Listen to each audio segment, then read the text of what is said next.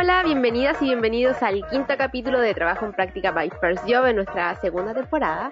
Hoy día no nos acompaña Mario Morán y Sofía Giraudo. De nuevo, me están abandonando, pero parece que tenían panoramas muy buenos. Mario anda en el sur y la Sofía no sé, pero pero están felices, así que así que voy a estar sola, pero no totalmente porque estoy acompañada de Paulina, la Poli, la tía Mega, Paulina Flores, que eh, es quien nos va a contar un poco cómo es trabajar en social media. Ella tiene experiencia trabajando en canales de televisión nacionales chilenos como Chilevisión, Mega, y ahora se dedica principalmente a llevar las redes sociales de este último medio de canal televisivo, Mega. Hola Pauli, ¿cómo estáis? Hola, ¿me escuchó? Sí, te escuché súper. Perfecto. Eh, bien, súper bien. Un poco nerviosa porque la verdad nunca he estado en un podcast ni en ningún tipo de conversación como más periodística. Ah, bueno, como, como yo siendo invitada a... sí, me parece, me parece. Debo aclarar porque he hecho hartas entrevistas, sí. Eso, me parece porque la, primera invitada que tuvimos tampoco había estado en un podcast, así que estamos trayendo nuevos rostros al mundo de los podcasts, parece. Me encanta. Ya, vamos a partir, Poli, siempre partimos como presente, pasado, futuro, así que si nos puedes contar un poco cómo es tu trabajo de ahora, el cargo que estás llevando ahora eh, y describir un poco cuáles son tus tareas. Mira, yo ahora estoy como community manager de Mega Noticias, eh, que significa estar a cargo del Instagram de Mega Noticias, Twitter, Facebook, eh, TikTok, que se sumó en estos últimos años. Eh, y también todo el tema como de mantener esta comunidad en redes sociales, pero hay otros eh, trabajos como hacer transmisiones de Facebook a veces o de YouTube y estar pendientes de absolutamente todo lo que pasa todo el tiempo. Eso como a grandes rasgos. Sí, me imagino que, que llevar las redes sociales de un medio de comunicación es bien demandante porque van publicando las noticias del momento, entonces tenéis que estar 24/7, ¿o no? Sí, sí, o sea, parte de este trabajo también es estar muy pendiente de todo lo que está pasando. Por ejemplo, en Twitter tenemos un panel eh, donde tenemos todos los como organismos de Chile, internacionales, ministros, etcétera. Hay como muchos personajes, instituciones, y básicamente uno tiene que estar chequeándolo todo el rato para saber si pasó algo o no. Eh, estar ahí muy pendiente de lo que está en la tele, de lo que está en redes, lo que está en Instagram, lo que está en Twitter. Es un poco caótico a veces, pero es muy entretenido, me encanta. Y como community, no, no hay división de, digamos, de redes sociales, sino que uno lleva todas. Sí, o sea, igual tenemos em, parte de nuestro trabajo la, la hace otro equipo. Em, eso es como parte de nuestro orden, pero claro, yo como community en mi turno estoy a cargo de Facebook, Twitter, se podría decir TikTok, Instagram. TikTok igual requiere como un poco más de preparación y, y planificarse igual un poco para poder grabar y todo. Sí, yo también lo sé, la TikToker de, de soy yo.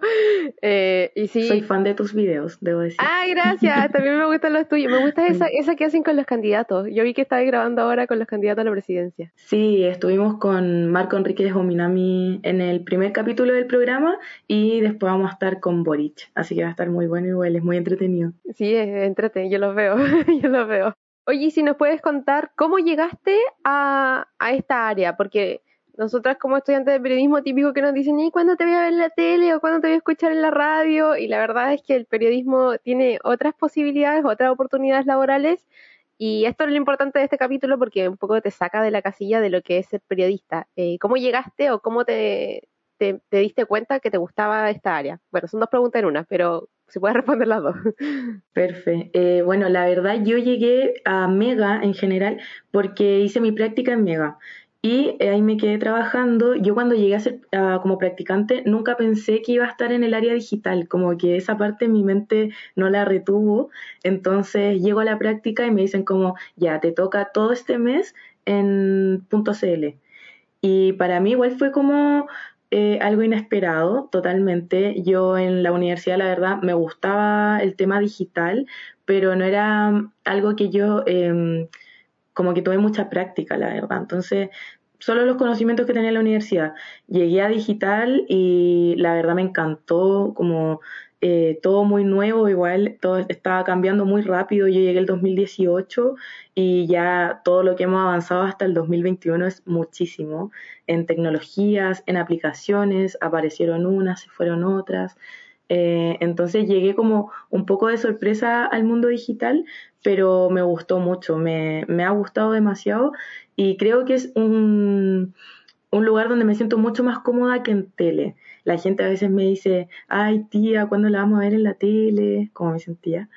Eh, y la verdad yo les digo que no sé, no, no creo que esté en la tele porque me gusta el área digital, me gusta cómo me siento yo en el área digital, siento que es un lugar donde me siento muy cómoda y puedo ser yo también. Es bacán. Qué buena. Oye, y como en la universidad te gustaba, pero tampoco te habían metido mucho en el mundo digital, ¿cómo fue ese proceso de cambiar, digamos, a lo tradicional, a lo digital? Dijiste que usaban, han, ido transformándose harto y usan distintas aplicaciones, distintas plataformas, distintos programas. Harto aprendizaje ahí, me imagino. Sí, bueno, de hecho yo llegué a digital y estuve primero los fines de semana solamente haciendo notas. Eh, afortunadamente en mi universidad siento que me enseñaron muy bien el tema digital, a pesar que no era como de mis favoritos eh, como estudiante, aprendí muy bien eh, el tema como de escribir para digital, que es muy distinto de escribir para tele, el uso de las redes sociales, de algunas herramientas para medir métricas. Entonces creo que tenía un conocimiento bueno, a pesar que no era algo que me llamaba tanto la atención. Eh, pero llegué a trabajar y lo primero que me dicen cuando empecé como community, ¿sabes usar Photoshop? Y yo, no, no tenía idea. Entonces tuve que de partida empezar a aprender a usar Photoshop, algo que yo nunca pensé que iba a usar, y así empezar a aprender a, usar muchas herramientas, eh, sobre todo las de métricas.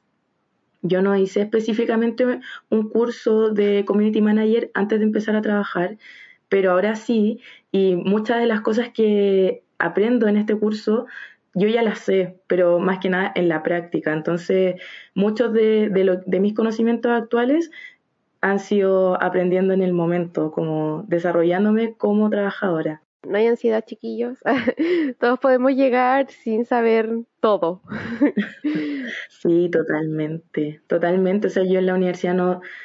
Yo creo que aprendí mucho lo teórico y ahora trabajando uno se aprende muchas más cosas y te pules mucho. Sí, confirmo eso. Personalmente también he, tenido esa experiencia. Eh, oye, aprovechando que estamos hablando un poco de la universidad, vamos al pasado.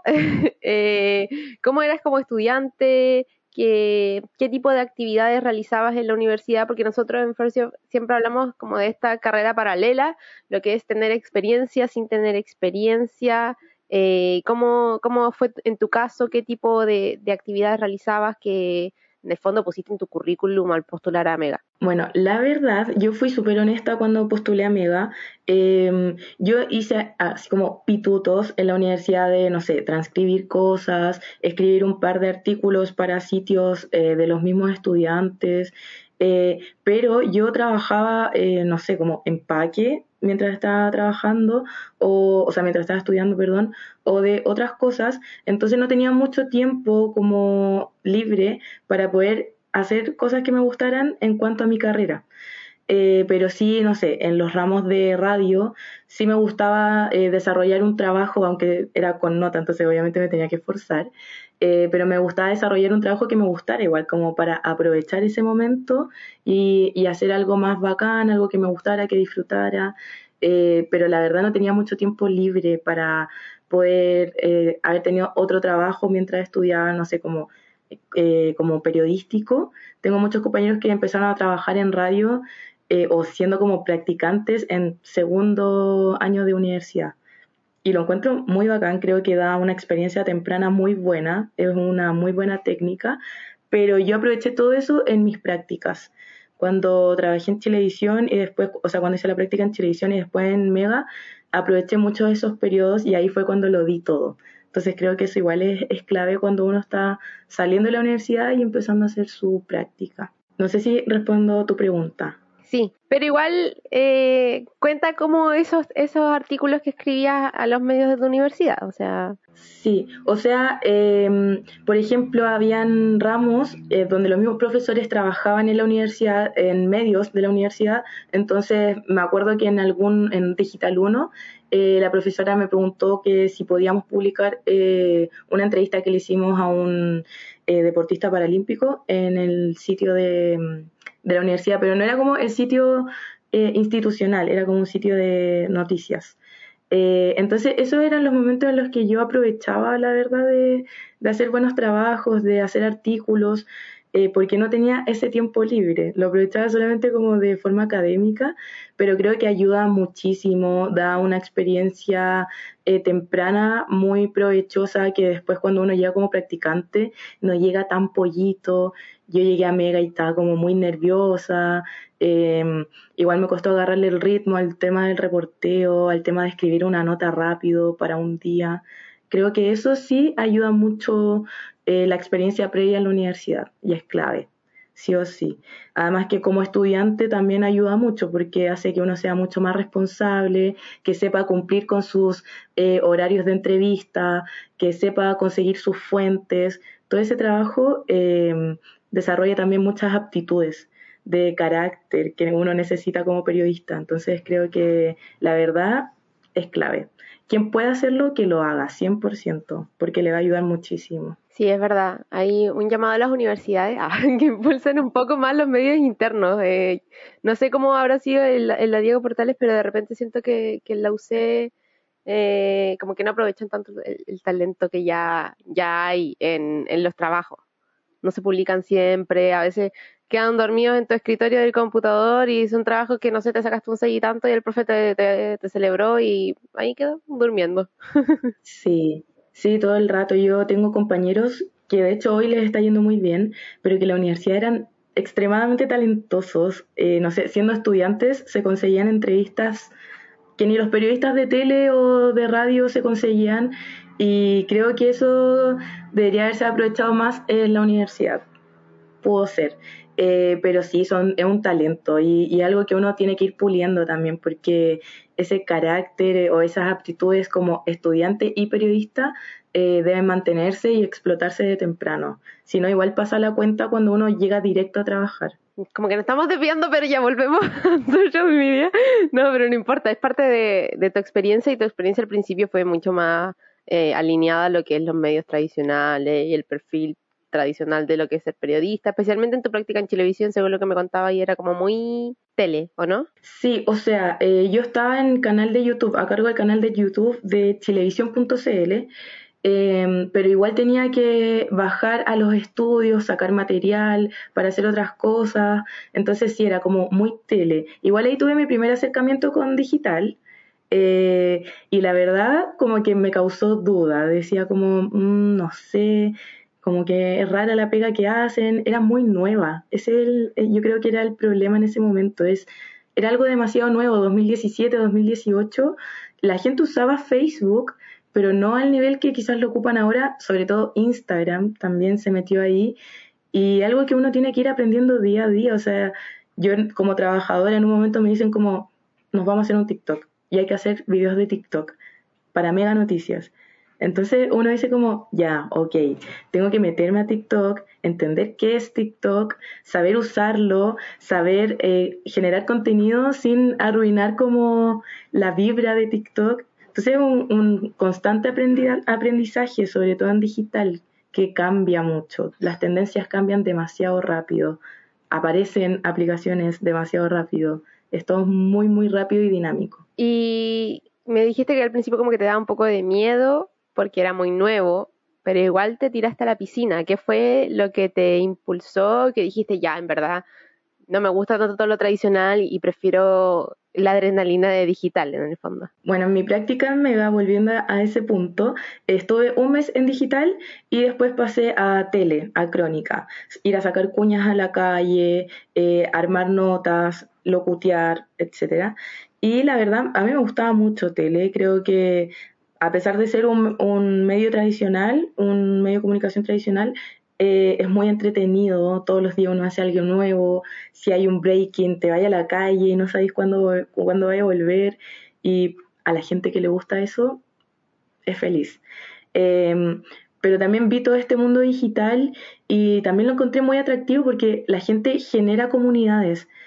Eh, en Mega Noticias, primero era Ahora Noticias, después pasó a ser Mega Noticias, como empezó un, yo llegué a trabajar y ahí empezó como todo un cambio, empezó a crearse esta comunidad digital y empezó a crecer tan rápido, o sea, yo no, me di ni cuenta y la diferencia entre el 2018 y el 2021 es grandísima, o sea, en absolutamente todos los sentidos como medio y se generó, se generó esta comunidad y me gustó mucho eh, eso que entregaba digital, la tele sí eh, puede ser una comunidad, pero uno como periodista no tiene un, feedback directo de los usuarios.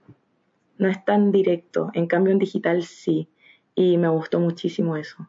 Sí, en tele nadie te comenta, por ejemplo, no, no tienes respuesta de, parte de la audiencia más allá de, de, reacciones que se dan por las mismas redes sociales respecto a lo que están viendo en la tele, entonces es mucho más lejano. Claro, Sí, y en verdad em, en digital además me gusta mucho el desafío de aprender nuevas herramientas, eh, aprender nuevos lenguajes también, porque es algo que cambia en todos los sentidos, en lenguaje, en saber usar algo, en aprender a, yo lo usaba así, ahora tengo que usar esto de esta forma, eh, es súper dinámico la verdad. ¿Cuál es la herramienta que usas más o la plataforma que usas más o el programa que usas más eh, para todas las redes sociales en el fondo. Yo creo actualmente lo que uso más y, me sirve muchísimo es el Creator Studio.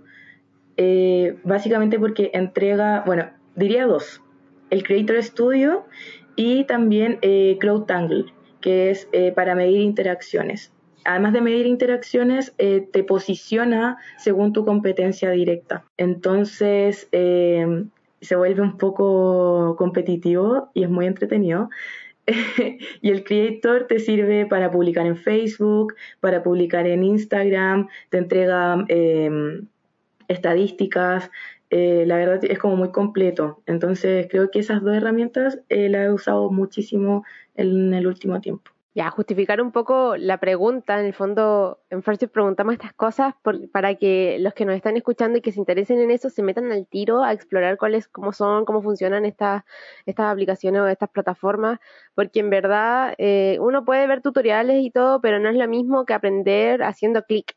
Yo creo que eso es lo más valioso de, de, tener tantas herramientas disponibles en el computador y en el fondo no es necesario que ya estés trabajando en Mega para saber cómo funcionan o en otro medio de comunicación, sino que uno puede hacerlo desde ya y, está hecho de humanos para humanos, así que no, no es difícil en el fondo. Sí, de hecho el Creator Studio yo se la aconsejo a la gente que tiene pymes eh, cuando me dicen, oh, es que tengo que estar publicando todos los días y es terrible. Y ya yo les digo, existe algo que se llama Creator Studio, uno vincula la cuenta de Instagram, porque además deja de vincular Facebook, Instagram, y creo que es solamente esas dos por el momento.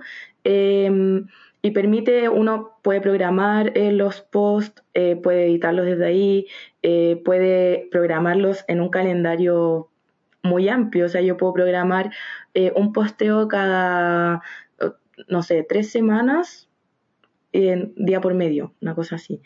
Eh, entonces, súper provechoso. Creo que no es necesariamente para alguien que solo se va a dedicar a medios de comunicación. Eso es importante. Lo puede usar cualquier rubro que necesite las redes sociales, que últimamente son todos.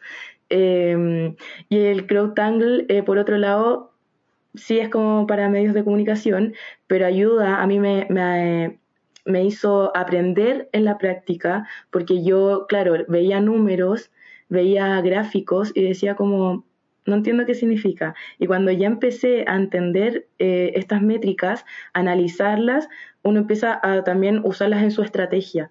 Entonces ya uno va aprendiendo, sabe lo que significa este número, sabe lo que significa este gráfico y es súper provechoso porque ahí uno basa su estrategia también en redes sociales. Oye, una pregunta, ¿cómo es generar estrategias de social media en, en un medio de comunicación considerando eh, la contingencia, como, o, programar post considerando eso, porque por ejemplo nosotros usamos eh, programas para, para calendarizar las publicaciones, pero nuestro contenido no es muy contingente, no sé si me explico. Sí, sí, entiendo perfecto. Eh, la verdad yo no, no, me permiten revelar mucho la estrategia de Mega Noticias en todo ámbito, pero igual al ser un medio de comunicación uno nunca puede confiarse en lo que va a pasar, jamás. Entonces, eh, lo único que es seguro son cosas que nosotros decimos atemporales. Hay temas que son totalmente atemporales que, no sé, uno sabe que va a llegar la primavera, entonces tal día, tal hora podría quedar programado un posteo que diga bienvenida primavera, por ejemplo.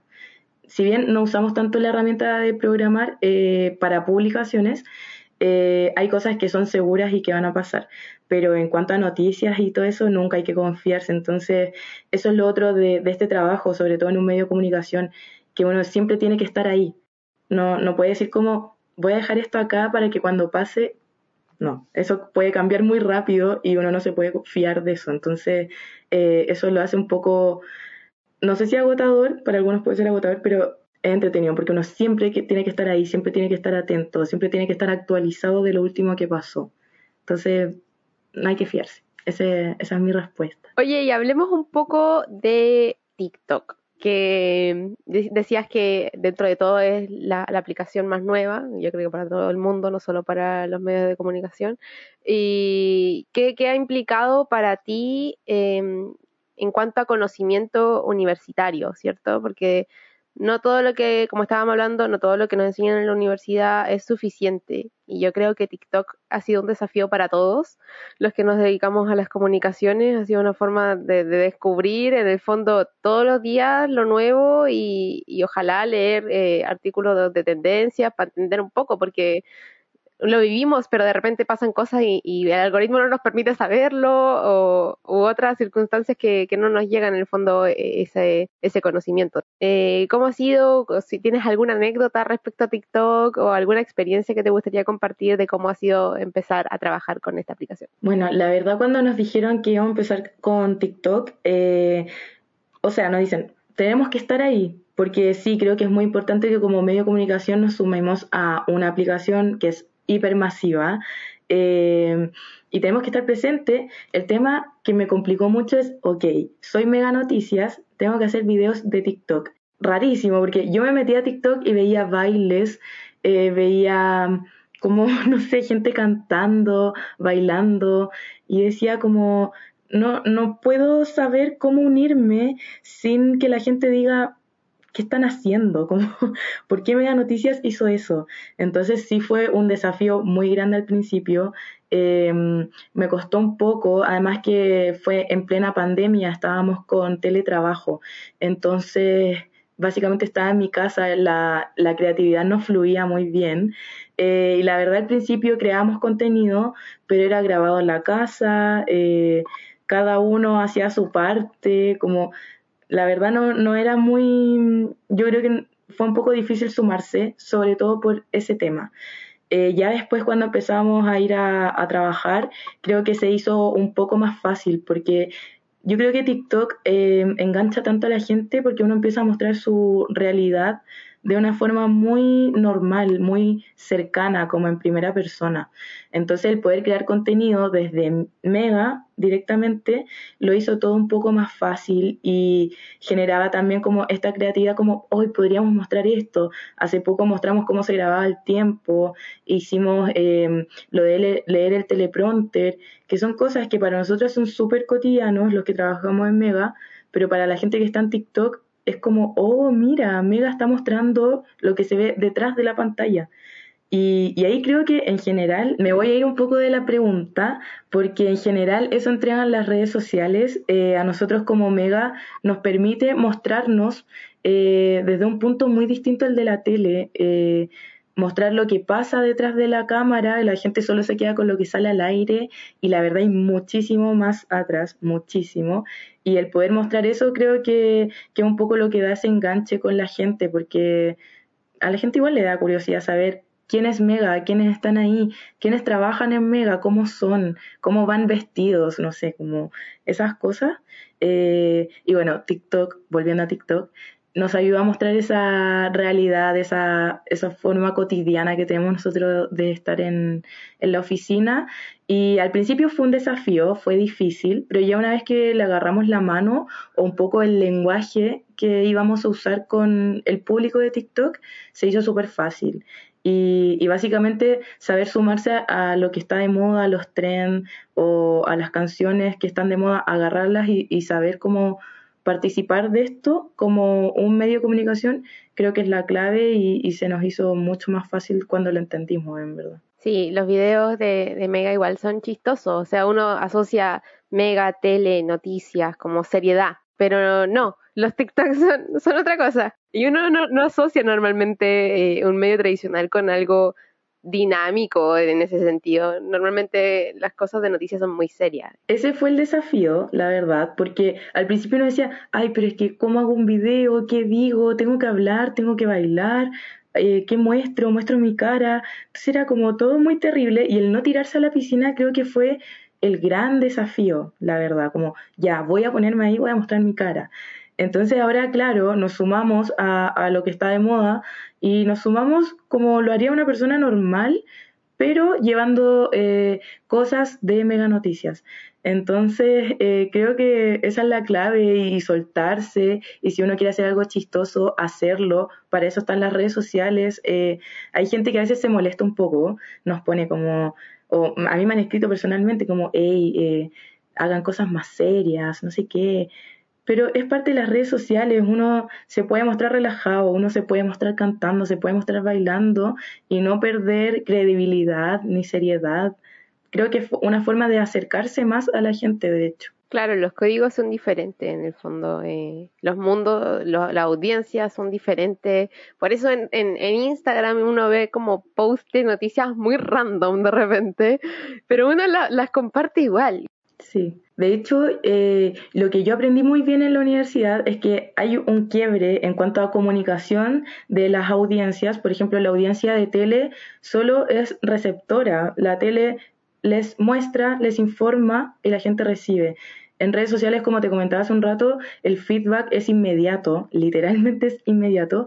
Entonces uno ya no solamente hace lo que eh, uno quiere mostrarle a las personas, yo quiero mostrarte noticias, consume noticias, sino que yo también puedo, ah, ya arriámonos un rato, quiero conocerlos, eh, cuéntenme qué les gusta, cuéntenme si prefieren a tal artista o a tal artista, eh, quiero saber cuál es su cantante favorito, quiero saber cuál es su favorito de los BTS, como esas preguntas, más que generar como un ¿cómo decirlo? Como un ambiente poco serio, es el generar comunidad y eso es lo que hacen las redes sociales. Eh, es una retroalimentación. Nosotros le entregamos al público, el público nos entrega a nosotros y por eso creo que es algo tan efectivo, porque hay que saber escuchar también a, la audiencia. Y eso también yo creo que es lo que más me ha gustado de digital. Ahora lo pude decir mejor. Me gusta mucho esta retroalimentación. Yo no solo le digo, tome, ahí está, infórmese, le entrego esto, quédese tranquilo y, y quédese feliz. Yo igual tengo que aprender de lo que quiere la gente, de lo que quiere saber, lo que quiere ver, lo que realmente le interesa allí. Y eso genera una comunidad súper bonita, en verdad. No, pero estaba revisando tu, tu Instagram personal, igual tenés un montón de, tienes un montón de followers, perdón, español internacional. Tienes 20.000 followers más.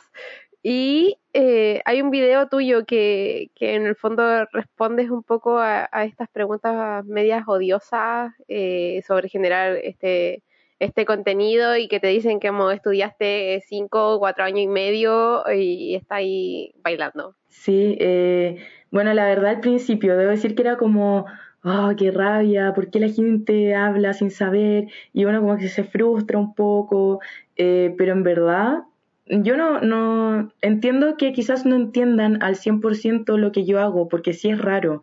Eh, una niña que estudió periodismo, que ahora está en un medio de comunicación haciendo bailes, como videos chistosos, puedo entender que sea raro, pero filo, yo estoy feliz con lo que hago, me encanta, me siento muy cómoda y justamente se crea esta comunidad, algunos llegaron a mi Instagram personal, eh, fue un poco sin querer la verdad, eh, yo no esperaba que pasara eso, pero ha sido muy bacán, eh, lo he disfrutado mucho. Y claro, la gente que me dice, estudiaste cinco años de periodismo para esto, pero es que sí, también es informar y, el generar la comunidad y, y, saber lo que quiere saber la gente, creo que es mucho más valioso que entregar una noticia así, súper seria, súper seca en todo, como que creo que es mucho más agradable también. Oye, volvamos un poco a tu rol, eh, a tus tareas. Me, habías contado que igual tú tienes que hacer gráficas, asumo que por eso tuviste que aprender Photoshop. Y, y cómo te distribuyes el tiempo, o sea, qué tan demandante es trabajar en social media en, en general, desde tu experiencia, eh, porque tienes varias tareas, tienes que hacer videos, tienes que hacer los copies, tienes que hacer los posts, tienes que ver las métricas, cómo te organizas eh, en ese sentido, considerando la variedad de, de deberes que tienes? Bueno, consejo número uno para quien sea que esté eh, como community manager donde sea, en una empresa, en un medio, en una pyme, da igual, lo, la clave máxima es eh, el orden.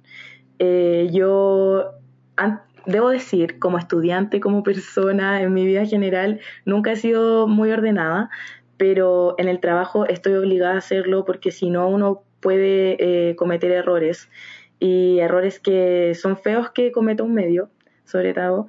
Eh, entonces creo que el orden es clave. Yo, por ejemplo, en mi computador tengo el orden de las pestañas igual siempre. Yo sé que al, al, extremo izquierdo, por ejemplo, tengo el mail y al extremo derecho tengo Instagram. Entre medio yo sé dónde está Facebook, yo sé dónde está la pestaña de Twitter y se me hace súper rápido todo. Entonces, saber perfectamente dónde está todo me ayuda a ser mucho más rápida y así puedo estar pendiente de hacer una gráfica, pendiente de lo que está pasando en Twitter, informar que salió la cifra del balance, eh, hubo un accidente en tal parte, hay un incendio, eh, Piñera respondió tal cosa por Twitter. Uno tiene que estar pendiente de todo. Entonces, puedo hacer todo eso muy rápido gracias al orden. Eso es la clave de todo para un community manager, sí o sí. Sí, eh, yo fui community cuando entré a, a, First Job y yo soy muy cuadrada en, en mi vida, entonces el orden se me dio eh, se me dio fácil, pero me acuerdo que los primeros días llegué y me empezaron a hablar de grillas. Yo no tenía idea que era una grilla, o sea, la, la UC no, no te forma en ese sentido. Eh, y llegué y vi un Excel, pero para mí ese Excel era mi Biblia eh, tenía días como contenido, redes sociales, y ahí uno va poniendo eh, el orden de, de, cómo va a ir publicando para después programar y que todo sea un poco más automatizado dentro de lo posible. Así que para los que quieran trabajar en, en social media, cuando escuchen grillas, no se asusten. Es un Excel, es un Excel para ordenar lo que tienen que hacer. Después lo van a, sí o sí lo van a agradecer, sí o sí, porque, bueno, yo la verdad no uso grillas, eh, yo soy más de la vieja escuela de anotar en una libreta, eh, pero eso es como para ideas que ya necesitan más maduración. En mi día a día abro un blog de notas, pongo mis pendientes, como sea que se puedan ordenar, ordenense. Eh, creo que las grillas se usan más como en la gente que maneja cuentas de marcas, eh, pero en medios de comunicación, como te decía hace un rato, es un poco difícil tener una programa programación tan estricta. Más que nada hay que, eso es lo otro, yo tengo que estar pendiente de hacer una gráfica, pero si sale un breaking y no sé, eh, ministro tanto renuncia a su cargo, yo tengo que dejar lo que estaba haciendo y ponerme a hacer eso en ese momento pero no se me puede olvidar que estaba haciendo esta otra cosa. Entonces es súper eh, dinámico, es constante trabajo, porque yo tengo que estar pendiente de muchas cosas al mismo tiempo, por eso el orden es fundamental. Yo y que te mm, ayuda a aprender. O sea, yo al principio no era ordenada y sí cometí errores. Eh, no sé, Poli, tiraste la gráfica y chuta, qué gráfica, ¿de qué me está hablando? No la anoté, la debería haber anotado. Bueno, uno aprende de esos errores, eh, pero sí te, te, ayuda muchísimo. Eh, no saberlo también ayuda, porque después uno va a aprender a la mala. Pero sí, es fundamental para cualquier persona que se esté eh, desarrollando como community manager, por favor, sea ordenado, tenga un blog de notas, una grilla, eh, un calendario, lo que sea. Pero por favor háganlo. Lo que sea, sí. Yo tenía las grillas, post-it, mi computadora así, post-it, post-it, post-it, sí, lo que sea, cualquier, cualquier recurso que les ordene funciona. Oye, pasando a otra pregunta, ¿tienes algunos referentes, digamos, en, social media o, en TikTok, algo que alguien que tú sigas y que digas, esta persona me inspira como para hacer contenido? Mira, la verdad, eh, cuando yo busco inspiración eh, para algún video, algún Reels, eh, TikTok, me meto a TikTok y empiezo a bajar como un usuario normal justamente para saber, ah, este video me salió tres veces, ok, esta canción está pegando. Eh, o mucha gente está haciendo como esta dinámica, ya está de moda. Eh, pero la verdad cuando busco algo como más eh, cercano quizás o, cuando quiero entregar una información y no sé cómo, me meto al perfil. hay un tipo español que se llama Sencillo, Sencillo Coms. Lo amo. Lo amo, también es de mis referentes. El que se pone una polera corta y se pega como un monito de Minnie Mouse. sí, es muy homemade, su, muy casero, muy casero su contenido. Lo amo, yo de verdad me encanta, es un humor súper sencillo y él sabe llevarlo súper, o sea, él es muy exitoso, le va demasiado bien. Yo creo que todos lo conocemos, los que estamos en redes sociales, es como un rockstar para mí. Eh, y últimamente me meto mucho a su perfil para saber qué está haciendo, eh, cuál es el último video. Ah, ok, este está pegando, él lo hizo, obviamente. Eh, creo que él lleva como todas las eh, tendencias, entonces lo sigo mucho y me gusta también cómo los adapta. Él tiene como un personaje, entonces tiene que adaptar trends y creo que lo hace súper bien. Así que se ha convertido en una de, mis inspiraciones, pero en general no tengo ninguno fijo. Eh, simplemente me meto veo que está haciendo la gente y empiezo así como, ya, ok, ah, ella lo hizo de tal forma, le salió bacán, esta otra persona también, y ahí como que empiezo a como a buscar, buscar hasta que digo, vamos a hacer esto. Qué buena, sí. Dentro de los no referentes, él es muy buen referente y para pasarlo bien también, no solo, no solo para generar contenido. Ahí los que no saben a quién seguir, síganlo a él porque eh, genera un buen rato. Sí, es buenísimo, es muy chistoso, a mí me encanta. Y, y es súper, de hecho, él se tiene como sencillo, no me sé su arroba exacto. Sencillo cons. Cons, eso es. C-O-N-S. Eso. Sencillo con S en realidad se llama. de hecho, sí. Y yo lo busqué como de otra forma, pero me sale al tiro porque él es tan conocido que poní sencillo y ya te sale. Así que lo recomiendo, síganlo, es muy bueno. Oye, Poli, ya estamos a punto de cerrar el capítulo, así que te voy a hacer las preguntas de rigor. En primer lugar, ¿qué es lo más desafiante de trabajar en esta industria? Si nos puedes contar alguna situación en específica que no se te haya pasado un desafío y lo resolviste, cómo lo resolviste o no pudiste resolverlo, alguna experiencia. Eh, bueno, la verdad para mí lo más desafiante ha sido el adaptarse, adaptarse a las herramientas, adaptarse a las nuevas estrategias, porque como todo cambia muy rápido, eh, hay que adaptarse a las nuevas estrategias que, que comienza el medio. O sea, mi jefe un día puede llegar y decirme como, no vamos a hacer más TikTok. Y hay que adaptarse a eso y está bien y hay que adaptarse a nuevas herramientas, nuevas aplicaciones. Creo que eso ha sido muy desafiante. Eh, la verdad no, no me ha pasado nada como eh, que yo recuerde, ningún condoro hasta ahora muy grave, si no, no estaría acá probablemente. pero en general el adaptarse es un desafío siempre. Eh, creo que la gente tiene que estar también muy atenta a todo lo nuevo, así que cualquier aplicación nueva que salga, que la gente se sume, pero eso, ese ha sido mi mayor desafío. Es un desafío la adaptabilidad, igual es una ventaja de cierta forma, que sea flexible, como que hace que la experiencia laboral nunca te aburra. Sí, todo el rato. O sea, a mí me encanta ir a trabajar porque sé que probablemente podemos grabar algo entretenido y va a ser bacán. Entonces, el adaptarse siempre va a traer eh, buenas cosas. A mí me ha gustado mucho. El adaptarse también abre nuevas puertas. Entonces, creo que es una aptitud que como trabajador se valora mucho y, abre nuevas puertas para que la gente siempre esté adaptándose y, viendo las cosas nuevas que salen en su lo que se estén desarrollando. Esto cuenta para todo profesional, creo yo. Sí. Ahora vamos a pasar a la segunda ronda casi final, que son las preguntas de Instagram Stories, que las dejamos en una caja de nuestro Instagram, arroba firstofme. Y ahí los, nuestros usuarios te van, a, te van a hacer preguntas. La primera es, ¿cuánto te demoras en grabar un TikTok? ¿Cuánto? Eso es súper variable. Em, hay TikToks que son súper rápidos, hay otros que necesitas más gente, pero en promedio nunca han superado más de un día, sí o sí. Eh, hay veces que hemos grabado durante toda una tarde porque usamos de repente a los mismos trabajadores de prensa son varios, entonces el estar consiguiéndoselo igual nos quita tiempo. Pero yo en grabarlo, eh, no sé, como no más de hora y media, porque hacemos muchos en un día. Sí, eso. Uno hace como una ráfaga de videos. O sea, cuando yo grabo los videos me cambio de ropa. Estoy aquí revelando la verdad. Yo me cambio de ropa para que piensen que es otro día, pero esto está grabado en un día. Sí, o sea, yo no me puedo cambiar de ropa porque estoy en la, pega.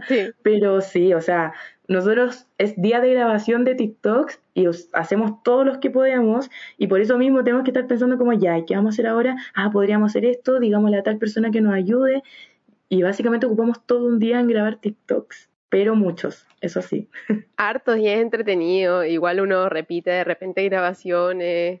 Eh, y si uno necesita ayuda, yo grabé uno en que me tenían que arrastrar por el piso y ahí me ayudó mi hermana. Sí, en ese me ayudó mi hermana, si no, no, no lo hubiese podido hacer. Sí, lo vi, me encantó.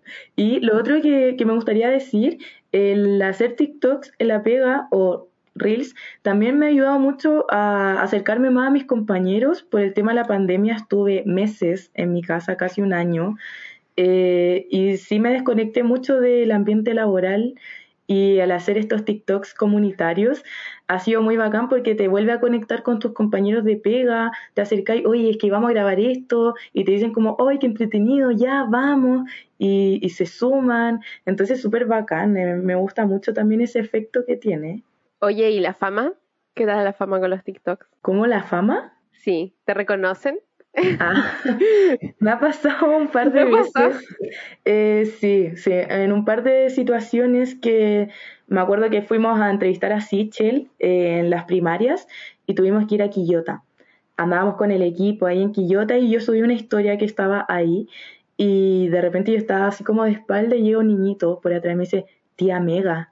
Y yo, me doy vuelta y me dice como, tía Mega, es que yo estaba en el colegio y me vine corriendo a buscarla porque caché que estaba acá en la plaza de Quillota, por favor, quiero sacarme una foto. ¡Qué tierno!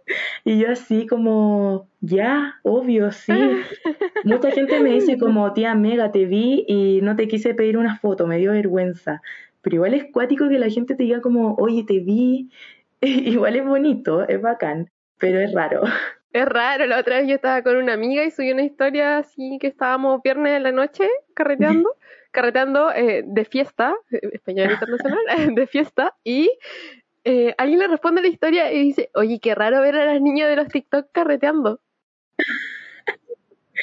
No, a ver, yo no soy la niña de TikTok. Sí, sí, es muy loco. Bueno, a mi pololo eh, a veces le dicen como, oye, tu polola salió en Mega Noticias. Y él así como, sí, eh, es la tía Mega, como ella trabaja ahí. Sí, es muy chistoso. Me ha pasado también en una reunión de amigos eh, de él, de hecho, y había un niño que me miraba como mucho y yo, ¿qué onda? Qué raro. Y fui a la cocina y ahí como que estaba él y me dice, oye, disculpa, tú eres la niña que sale en los videos de Mega Noticias. Y yo, sí, oh, es que me encantan tus videos, déjame sacarte una foto y no sé qué, como muy simpático y, y, fue muy loco, pero igual es bacán que la gente tenga esa recepción o que al menos se acuerde de tu cara. Sí. muy bacán. Es parte de generar comunidad que, que te reconozcan encuentro. Ay, por cierto, pololo, polola es novio, novia, pareja, pareja amorosa. ¿sí? Sí, mi error, mi error. Es mi novio, eh, su amigo igual a veces le mandan los videos y como que se ríen entre ellos, porque igual debe ser raro ver a la polola de tu amigo que sube un video a un medio que igual es Mega Noticias, tiene muchos seguidores, mucha gente eh, está ahí, entonces igual debe ser raro como ver a la polola de. La siguiente pregunta es, ¿qué programa o aplicación ocupas siempre para editar? Editar videos y editar gráficas, asumiré. ok, eh, para gráficas, Photoshop. Ocupo mucho Photoshop siempre. La verdad no, no he ocupado Lightroom ni otras aplicaciones. Eh, creo que Photoshop es súper completa, entrega herramientas básicas y herramientas ya para gente pro. Eh, y yo creo que estoy actualmente como a un nivel medio porque sin haber sabido nada de Photoshop he aprendido muchísimo y me sorprende ya a veces como las cosas que puedo hacer.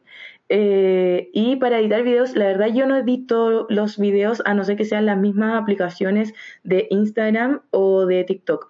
También creo que son muy completas, pero ya para hacer cosas más pro, eh, yo creo que Premiere anda súper bien, es súper accesible. Eh, y creo que también tiene lo mismo de nivel básico a alguien que quiera hacer algo mucho más pro, entrega todas esas posibilidades. Es muy buena. Sí, DaVinci también se usa harto para los que quieran explorar. Y creo que DaVinci es gratis, entonces, porque Premiere te cobran y te cobran harto. sí. sí, pero quien pueda es buena, es muy buena. Sí, sí, es buena y, y tiene la interfaz casi igual que Photoshop, o sea, son de Adobe las dos, así que... Sí, y bueno, y si la gente va a hacer eh, contenido que no necesita tanta edición, creo que las herramientas que tiene TikTok y que tiene Reels para editar, bueno, todos los días las van mejorando, siempre hay actualizaciones y creo que funciona súper bien. Y también hay gente que usa, eh, si tienen iPhone, la misma aplicación de iPhone para editar videos. También funciona súper bien. Sí, iMovie y es fácil. Eh, es sencilla, encuentro yo. Y esta otra pregunta eh, es qué herramientas usan, pero en las empresas, así que me adjudicaré la pregunta para mí y la voy a responder porque la Poli tiene experiencia en medios y como dijimos ya es un poco más caótico el medio que... eh, pero las herramientas que usamos en empresas, por ejemplo, para editar gráficas, eh, normalmente hay como un equipo de diseño, entonces hay un trabajo bien colaborativo, nosotros usamos Figma, que es una mezcla entre Canva e Illustrator, pero yo lo puedo usar y yo no soy diseñadora, yo soy periodista, nunca en mi vida había visto Figma y, lo entiendo y lo ocupo, así que asumiré que es, fácil, desde mi experiencia asumiré que es fácil. Y lo otro que usamos harto, eh, bueno, también usamos el Creator, el Creator Studio para programar o Pabler, P-U-B-L-E-R. Esos usamos generalmente harto. Eh, y para videos también, igual que la poli, a veces edito en el mismo TikTok, a menos que le vaya a agregar como el logo de la empresa cuando hago videos de oferta, y eso lo hago en Premiere como copy-paste y sería, pero más allá de eso, mm, nada fuera, fuera del otro mundo. Yo sí recomiendo que eh, exploren Figma, muchas empresas lo están usando porque tiene esa característica de que es colaborativo, entonces más de una persona puede estar editando una misma gráfica y eso agiliza mucho el trabajo y además como que tienes un feedback inmediato de tu compañero y no es como, oye, me apruebas esto o, oye, ¿qué te parece esta gráfica? Sino que están los dos trabajando al mismo tiempo y es mucho mejor. Bueno, eso sí. Eh, depende también de donde uno esté trabajando. En este caso, las empresas son súper colaborativas. Eh, nosotros también somos colaborativos, tenemos un diseñador, pero como para cosas más, mucho más pro, o sea, él es seco. Sopi, si estás escuchando esto, eres seco. Eh, y él hace cosas mucho más pro, eh, imágenes gráficas muy lindas además, eh, pero nosotros nos cuesta un poco como trabajar de esa forma porque justamente estamos con la contingencia y como es mucho más rápido, sabemos que un diseñador, como son mucho más profesionales y, perfeccionistas, se toman un poco más de tiempo. Nosotros, eh, para subir las noticias rápido, una gráfica rápido, necesitamos un minuto máximo si es un urgente y tenerla arriba. Entonces, por lo mismo no nos, no nos podemos como mover tanto de esa forma como una empresa. Pero me gustó mucho la estigma. ¿Estigma? Figma. F-I-G-M-A. Ah, ya, ya, entendí, pésimo, ya. Ok, la voy a buscar porque de verdad me gustó mucho que sea tan colaborativa. Sí, es, buena. Aprovechando el momento de, celebrar a los diseñadores talentosos, eh, un saludo a Manu, Nico y Cami, que no sé si viste, Poli, eh, espero que nuestro, nuestra audiencia haya visto que cambiamos imagen en First Ahora nuestro feed está ordenado, precioso. sí, antes estaba un poco desordenado, pero un gran trabajo ahí de los chiquillos de diseño de First Year. Y ahora la última pregunta, que esta sí es la pregunta de rigor que todos siempre solicitan. Si pudieras darle un consejo profesional a tu yo del pasado, ¿Qué le dirías? Como, ¿Qué curso le recomendarías hacer? ¿A quién le recomendarías conocer? ¿Qué, qué estudio le recomendarías? ¿Qué cosa le recomendarías leer? ¿Qué le recomendarías estudiar? No tengo idea. Cualquier opción, cualquier consejo que tú dirías, ya, esto, si tuviera 18 de nuevo, me diría esto. Bueno, si tuviera 18 de nuevo, o si yo creo que a mi yo de universitaria, eh, porque sí, como te comenté, eh, usaba mi tiempo para trabajar en cosas que me dieran plata nomás.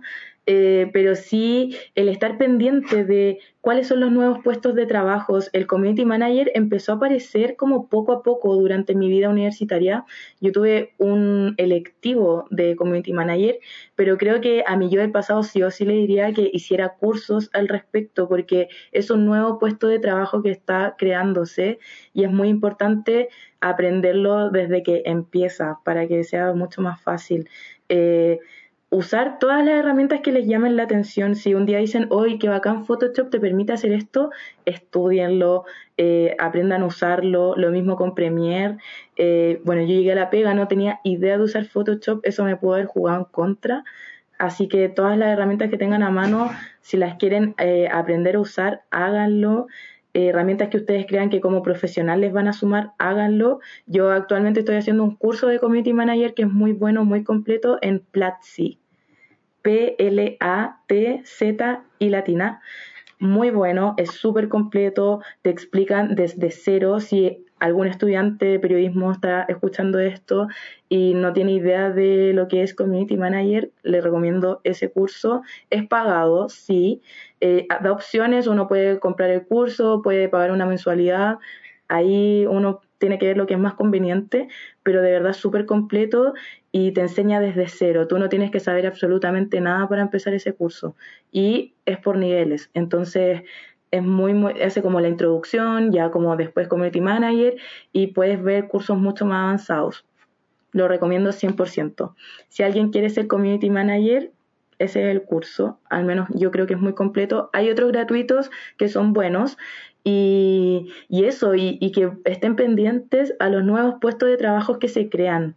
Siempre, siempre van a empezar a, o sea, siempre van a estar cambiando y van a empezar a aparecer más solamente por la tecnología, por las aplicaciones que aparecen. Eh, así que eso, estén muy atentos para que puedan estudiarlos y, desarrollarse en eso si les llama la atención. Qué buena que recomiendes Platzi. En nuestro tercer capítulo tenemos una entrevista, una invitada de Platzi que es diseñadora UX eso también son buenos cursos. El mundo UX eh, es, amplio, no es solo para programadores, diseñadores, cada vez son más las carreras que están integrándose a, ese a esa área, así que si quieren hacer otros cursos que les vaya a sumar también para, para la vida, hagan cursos UX. No necesariamente en Platzi, en Platzi, Coursera, son hartas las plataformas de e-learning que, que son muy buenas. Sí, y sean curiosos, en verdad. Yo creo que ese es como el, mejor consejo, sean curiosos y vean los nuevos puestos y no por el nombre, ahora muchos eh, puestos son como en inglés y hay gente que dice como no, yo no sabría hacer eso y en verdad se dan cuenta que no es tan distinto a lo que ya saben hacer, entonces no le tengan miedo, si les llama la atención, búsquenlo, vean si saben hacerlo, vean de qué se trata, qué herramientas usan, eh, de verdad que, que hay un puesto para todos, yo creo, porque cambia tanto que probablemente van a encontrar uno que digan como, oh, qué entretenido, y lo exploran. Sí, y busquen en Google los nombres de, los cargos. De repente, en verdad, sale ahí la descripción. Mi cargo es como Content Specialist, que en el fondo genera contenido. Esa es la traducción. Pero sí, suena, suena más, más cool en inglés, por eso no ponen en inglés. igual me asustaba, de repente veía el content manager, product manager, etcétera, y uno dice como, no, no sé hacer eso. Y en verdad uno sí sabe, así que sean curiosos y googleenlo, se van a dar cuenta que pueden hacerlo. Sí, es verdad. Intimidan, pero no es para tanto. Ah. No, no pasa nada, atrévanse. Bueno, con esto vamos a cerrar, Poli, el capítulo. Muchas gracias, en verdad te pasaste. Siento que que vimos hartas cosas sobre el periodismo, pero también al final como que volvimos a social media, que, era el foco, pero ahí igual uno va comprendiendo que los caminos son diferentes, la experiencia es diferente y no por haber partido en lo que es tradicional necesariamente uno se tiene que encerrar, uno puede ir descubriendo a medida que va, va creciendo profesionalmente cuáles son las áreas que más le llaman la atención y en las que quieren seguir aprendiendo y desarrollándose. Sí, además que en las redes sociales últimamente todos los rubros están involucrados, empresas de todos los tipos, así que creo que no, no solo queda para el periodismo, o sea, yo estoy en periodismo, entonces puedo dar una visión más cercana a eso, pero ingenieros, eh, no sé, eh, hasta gente de gastronomía usan las redes sociales, de todo, así que yo creo que es súper eh, importante que en cualquier rubro entiendan un poco este mundo de redes sociales. Buenísimo. Bueno, vamos a dar los saludos de rigor al equipo de First Job de Perú, Bolivia, El Salvador, México y Colombia, además de la gente que nos está escuchando, los jóvenes profesionales que están recibiendo estos tips, consejos y aprendiendo de la experiencia de, personas que ya están trabajando eh, alrededor de Latinoamérica, como los países donde se encuentra First Job, Nicaragua, Ecuador, Panamá, República Dominicana, Argentina, Guatemala, Costa Rica, Honduras y Brasil y otros países que todavía siguen apareciendo que nos están escuchando en Estados Unidos y otros países como España. Cada vez vamos llegando a Europa y nos vamos expandiendo en audiencia, así que estamos muy contentos por eso y porque nos están siguiendo también en nuestras redes sociales como TikTok, Instagram, LinkedIn, como arroba firstjobme cada vez somos una comunidad más grande, hoy hablamos harto de comunidad, así que muchas gracias. Y también los invitamos a que ingresen a nuestra plataforma donde pueden encontrar cargos de 0 a 2 años de experiencia y también prácticas profesionales, que es www.firstjob.me y que nos sigan y escuchen en Spotify, Apple Podcast y YouTube. Listo, Poli, muchas gracias, te pasaste. Gracias, Nacha, me encantó, de verdad. Muchas gracias. Estoy muy bien, chao. Tú igual, chao, chao.